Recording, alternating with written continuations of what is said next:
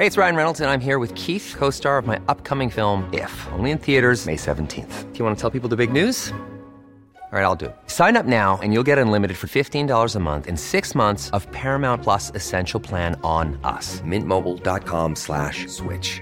Upfront payment of $45 equivalent to $15 per month. Unlimited over 40 gigabytes per month. Face lower speeds. Videos at 480p. Active Mint customers by 531.24 get six months of Paramount Plus Essential Plan. Auto renews after six months. Offer ends May 31st, 2024. Separate Paramount Plus registration required. Terms and conditions apply if rated PG. Since 2013, Bombas has donated over 100 million socks, underwear, and t-shirts to those facing homelessness. If we counted those on air, this ad would last over 1,157 days. But if we counted the time it takes to make a donation possible, it would take just a few clicks. Because every time you make a purchase, Bombas donates an item to someone who needs it. Go to bombas.com slash ACAST and use code ACAST for 20% off your first purchase. That's bombas.com slash ACAST, code ACAST.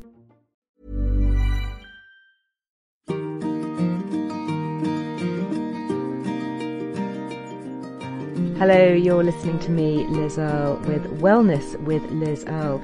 And following on from the absolutely riveting in depth chat we had with Helen Browning, today I'm continuing our discussions on sustainable organic food production. And I'm absolutely delighted to welcome Joanna Lewis to my Wellbeing Studios.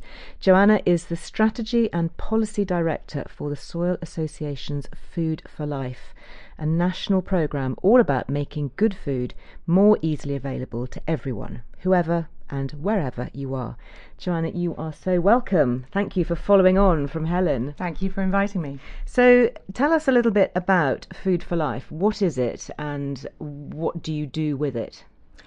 Food for Life started out um, more than 14 years ago, very much inspired by a, a, dinner lady called Jeanette Orrey, who went on to inspire Jamie Oliver.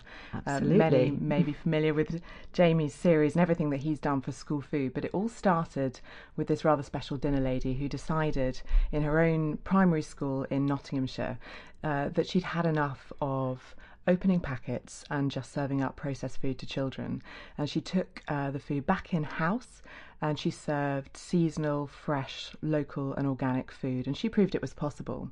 And she brought that to the Soil Association all those years ago. And together we created this campaign uh, called Food for Life. And it was basically saying uh, we can't afford for children to be growing up uh, with the normality of regularly eating processed food every day uh, and not having any idea where their food's from. Mm. Uh, and it started out as a campaign, it was an inspiration to Jamie Oliver. Um, it very much then became about well, let's just crack on and make this happen. So, in all the years since that time, and thanks to generous funding from the lottery, uh, and now really the, the public health uh, community getting behind this, as well as all our generous supporters, uh, we're working in over 10,000 primary schools uh, in England. So, it's been a, a really exciting journey. It was when I joined about 11 years ago, just as we were getting that early lottery funding. And it's been so exciting to see it uh, scale up and start to make a difference to so many children's lives. So, what does it mean in practice? What, what, what happens if Food for Life goes into a school? Well, it all started with transforming that food on the menu and trying to make sure it was freshly prepared, that uh, the chefs in the schools had the skills they needed to cook from scratch and not just open packets. And we have a, a, certification scheme for caterers providing school meals, but now also food in hospitals and care settings and nurseries. Even the National Trust has gone for our Food for Life service. Oh, really? So here. you don't have to be a primary school? Not at all. No, it's scaled up beyond that, which is brilliant because we just need to make good food normal and easy mm. and fun everywhere where people live out their daily lives. Um, so it's fantastic to have organisations like the National Trust getting behind this and lots of workplaces as well. Uh, so yes, it's about uh, certifying that the food is freshly prepared. Uh, it's is local. that all of it? I mean, do you have different levels or, or boundaries? What you know, how, how, far do you have to go to grow your own? it's you? stepping stones. One of the okay. things that that the Soil Association realised we really need to start where people are and make it easy. So we have bronze, silver, and gold stepping stones. Uh, so uh, ten thousand primary schools out there, one point seven million meals every day are served at least to the bronze standards. So that means that uh, at least 75% of the food on offer has been freshly prepared from scratch, um, and that. Uh, so it doesn't have to be organic? It doesn't have to be organic. That mm, starts kicking at the silver and gold, and okay. we've found that actually those who um, perhaps uh, weren't uh, already part of that organic community um, have been brought on board by Food for Life, where it's about this broad vision of food. People who care passionately about nutrition, about local sourcing, uh, come on board with Food for Life, and very soon they're on that organic journey too. So locality is part of it as well, is it? It's very important. So again, at the silver and gold levels of the scheme, we've got over a million meals a day at that silver and gold level. Good heavens. Um, we You have must be so proud. very, very proud. But it would be very wrong of me to be standing here saying how proud I am and taking the credit because what this means in practice is all those school cooks, all those suppliers, all those actually the big contract caterers too who who've got behind this um, and started to make it make it the norm for for school food, um, and all those suppliers and producers obviously who are making this food available um, into the supply chain. And So although it sounds a lot, it's probably only a relatively small percentage, is it, of, of the number of school meals being made?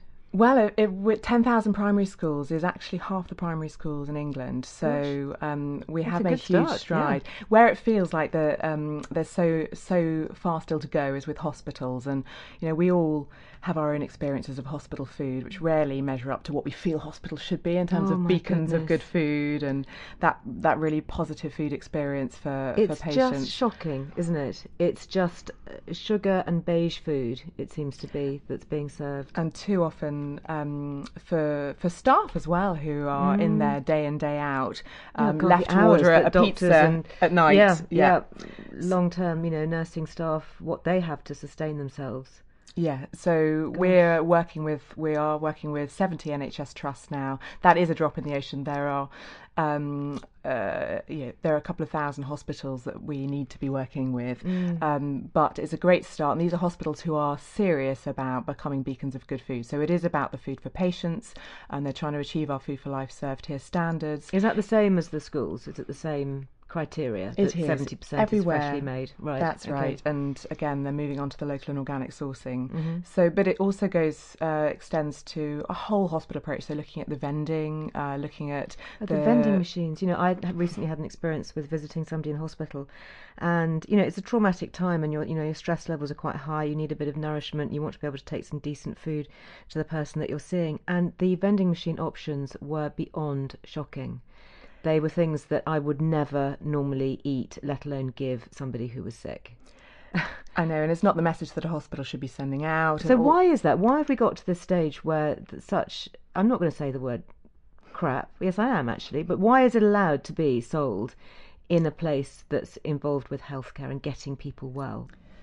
I think that what's happened with hospitals is the food, unfortunately, has become uh, separated from the clinical uh, purpose of, of the hospital around health. It's become uh, just something for facilities management and So it's just a, a, a It's an earner. merchandising. Yeah, yeah, it's an earner for a, for an NHS that is you know struggling to make ends meet. So How do, how do we change that though? Because then you've got to change departments, haven't you, and actually take vending out of um, logistics or you know services or whatever it is, and, and put it into a different sector, in, into catering or part of healthcare. There is some leadership starting to happen from the top within the NHS on this, and sugary drinks will start to be taken out of hospitals um, going forward. But we're still, at the moment, uh, seeing these vending machines stuffed full of chocolate bars, you know, just under the, the sign to the dietetics department in the hospital. You can't make Um, it up, can you? I Really? know, I know. There's bags of crisps and and family-sized packets of, of Yeah.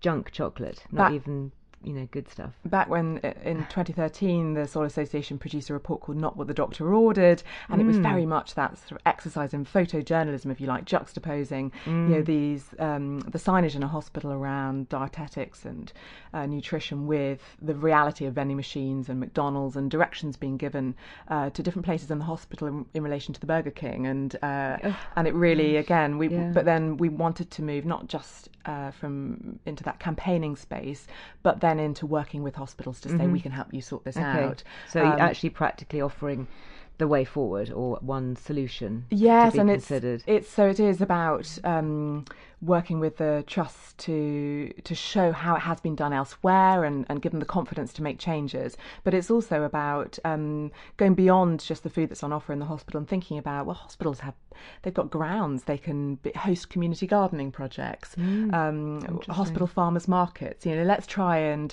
support hospitals to send out a really positive message about what Mm, good food means, and and we're starting to see that that happen around the country. Uh, Warwick Hospital, I was uh, I was in last week, and again, that's one place where it, it, feels like it's really coming together, and it's exciting to see that. Mm. But we mm. have all too few examples uh, at the moment, and that's that's the next frontier for Food for Life. So, what about cost? I think a lot of people will be thinking, well, that's all very well, but you know, both education and healthcare is so cash strapped. Mm. How do you make that work when you go in to, to present to an organisation? One of the things I'm most proud of is that the Food for Life Gold standard has been achieved in some of the most disadvantaged uh, boroughs and authorities. So, Tower Hamlets School Meal Service uh, has Food for Life Gold standard school meals. That is incredible. Oldham in, in Manchester. And again, what do you have to do to be gold standard? Uh, so you have to be spending at least uh, 15% or, or, more of your ingredient spend on organic. You have to be um, really investing in uh, local producers. You have to be doing uh, really going beyond in terms of making healthy eating easier um, mm. and high welfare as well. At least 5% of the spend has to be on uh, free range meat. So we see free range chicken and pork on the menu for the first time and that becoming the norm. Gosh. So really great high standards in terms of fresh, nutritious high welfare, uh, sustainable food being achieved in some of these uh, most disadvantaged boroughs. Now, that would not be the case uh, if this was costing them an arm and a leg more than they'd been spending before. Sure. So, what we've been able to show through our team of Food for Life uh, advisors who go out, they can replan those menus so that it's not perhaps the chicken breast, it's a different cut, or looking at the balance of different mm. things on the menu. So, there are savings we can help them make, as mm. well as then increasing the quality of that food, spending more on quality ingredients.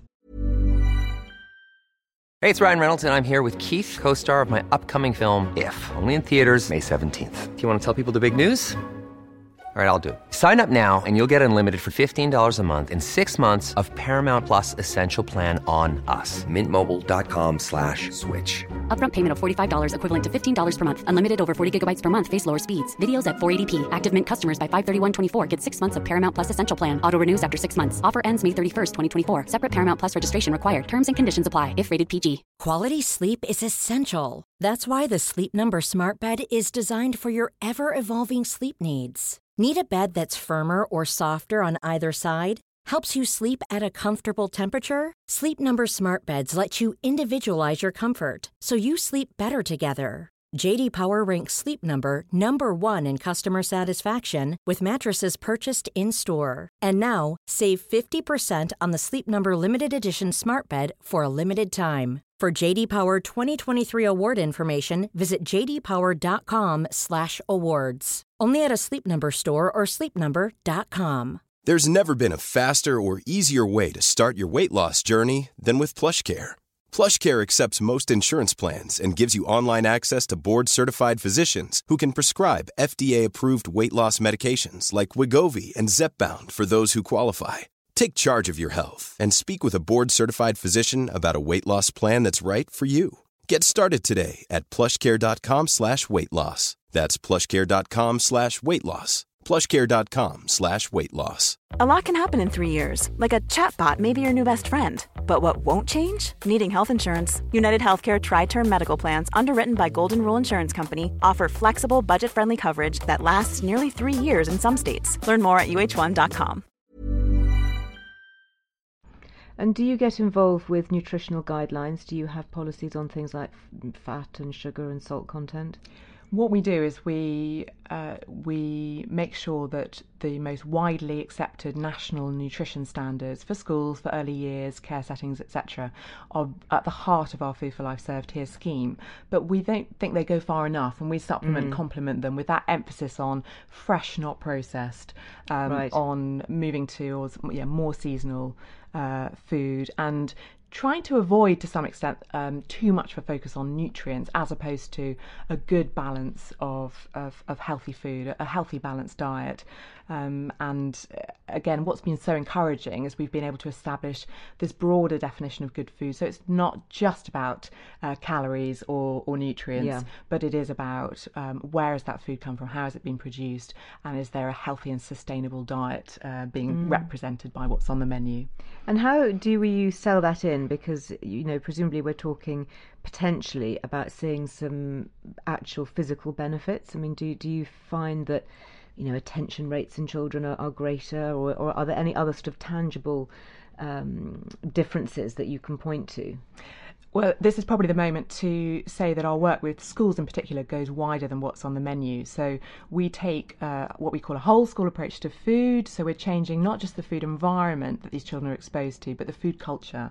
And that's very much about giving children that hands on experience of cooking food, of, of growing uh, fruit and vegetables, of visiting the farms where that food is really? produced. It captures their hearts and minds, and mm. it really does work. So we've had a very robust uh, evaluation done by the University of the West of England. Uh, our hearts were in our mouths when we commissioned it because it, it uh, is a very rigorous measure, and they took uh, schools that were Food for Life awarded schools, which there are over a thousand, where they're doing that whole school approach, and they compared uh, pupils' responses around what they were eating with those from pupils in matched comparison schools, so maybe with similar levels of disadvantage and all the other factors controlled. And they found that pupils in Food for Life awarded schools were twice as likely to eat their five a day uh, and a third less likely to eat no fruit and veg at all. So what we've been able to to say is that well if every primary school was a Food for Life awarded school, mm. then a million more children would be eating their five portions of fruit and vegetables a day, and a 100,000 fewer children would be eating no fruit and veg at all. And so it could make a difference to that many that many children's lives, and that's mm. really um, that's really galvanising, and that's a great um, a, a great vision for everyone to be to be getting behind.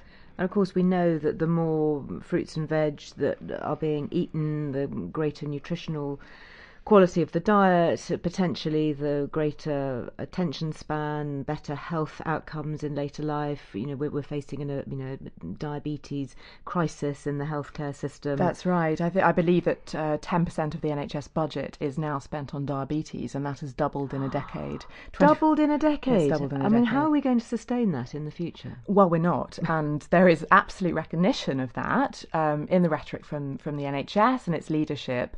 Uh, we need a radical radical upgrade in prevention and public health. Prevention is mm. better than cure. But at the same time, uh, there isn't the investment happening in prevention. In fact, we're seeing. Mm. Uh, annual public health budget cuts, uh, and that uh, is something that I'm afraid the government is getting away with because the local authorities hold those public health budget cuts. It's all too easy to make cuts to local authorities. Um, but what it means in practice is it is starving programs like Food for Life, who do rely on funding from public health to make all this really fantastic work happen with children. Um, so if we are to achieve that vision of every primary school being able to give every child the best possible start to their food journey, uh, we really do need to find a way to make it possible for every school to take part in this. And that's partly through trying to influence the government to put their money where their mouth is on prevention, but it's also looking to all those other uh, funders and supporters who can really get behind their local schools and make this happen in their local area. Mm. So, anybody listening should be campaigning if Food for Life isn't running in your school, in your hospital, in your did you mention care homes as well. Is this another area where you work? Yes thanks to lottery funding uh, we're now taking this work into care settings. There's a lovely example um, inchview care home in edinburgh we've been working with over a couple of years now. Uh, and there we've been able to link the care home with the local secondary school uh, liberton high school. And the students have come in and they've helped build a wheelchair accessible polytunnel so the residents can get involved in all weather food growing. They've accompanied them on a visit to a local organic farm. Uh, again, we've been able to achieve the Food for Life uh, silver standards for their menu, and we've seen uh, a hugely positive effect on the residents. So, uh, actually, one of the residents um, uh, who uh, had been exhibiting symptoms of dementia was so improved by his whole involvement with this, he was able to go home, which was unprecedented. And his wife said, I feel like I've got my husband back. Um, so the therapeutic value of some of these food activities in, in care homes, the cooking, the growing, etc., is really, really important. Uh, and again, we're, we're delighted that the lottery's got behind this, and we're hoping that some of that good practice will now be spread more widely it's so inspiring listening to everything that can happen if if somebody's listening to this and thinking right okay i'm going to do this now. What's how do they make it happen in their community well, what would be fantastic is if uh, listeners could go onto the Food for Life website and find out is their school, uh, their child's school, a Food for Life school. Right, Uh, first it- point. Parent Mhm. power is what uh, Yep. what we need now. Uh, really trying to get schools involved with that wider vision around getting their kids cooking and growing and linking with farms and having that really rich food experience that does translate into good eating habits for life. Mm-hmm. So on our Food for Life website, parents can just type in their uh, their local school their child's school and find out.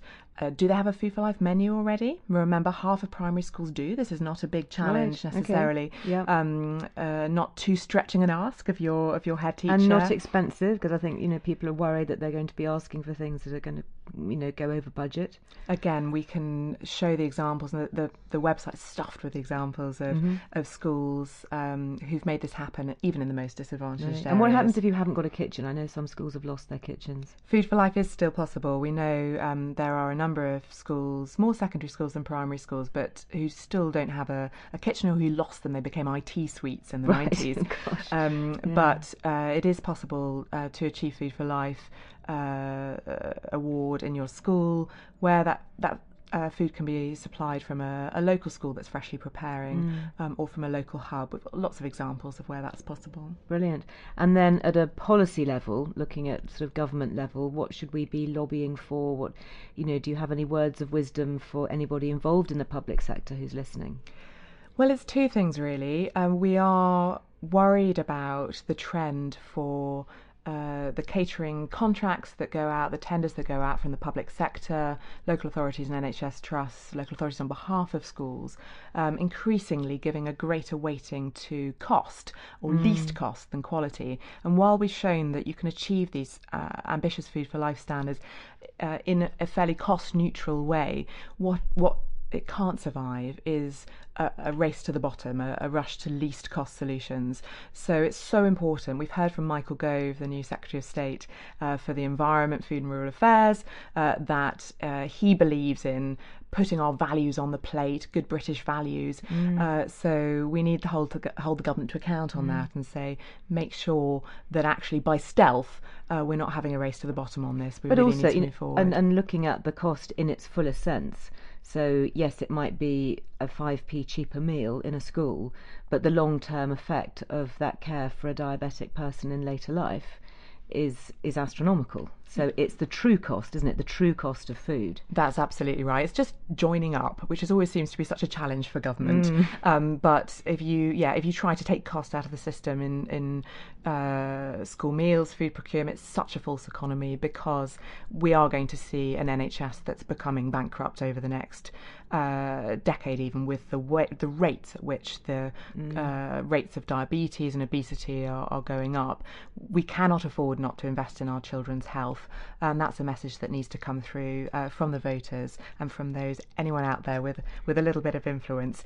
Uh, the government needs to put its money where its mouth is on prevention and public health.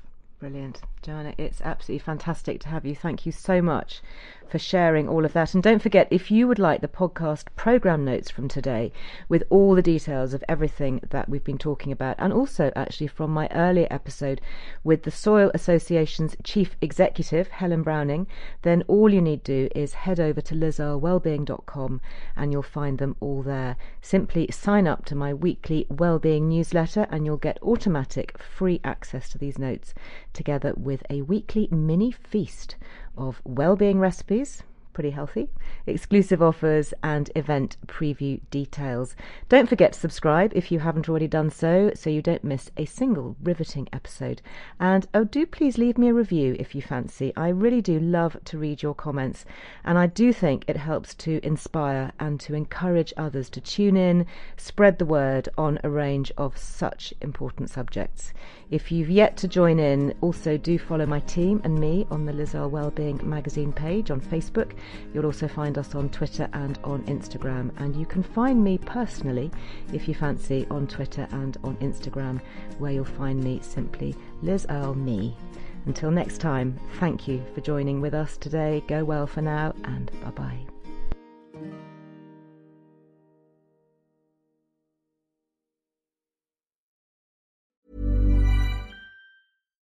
Hi, I'm Daniel, founder of Pretty Litter. Cats and cat owners deserve better than any old fashioned litter. That's why I teamed up with scientists and veterinarians to create Pretty Litter. Its innovative crystal formula has superior odor control and weighs up to 80% less than clay litter.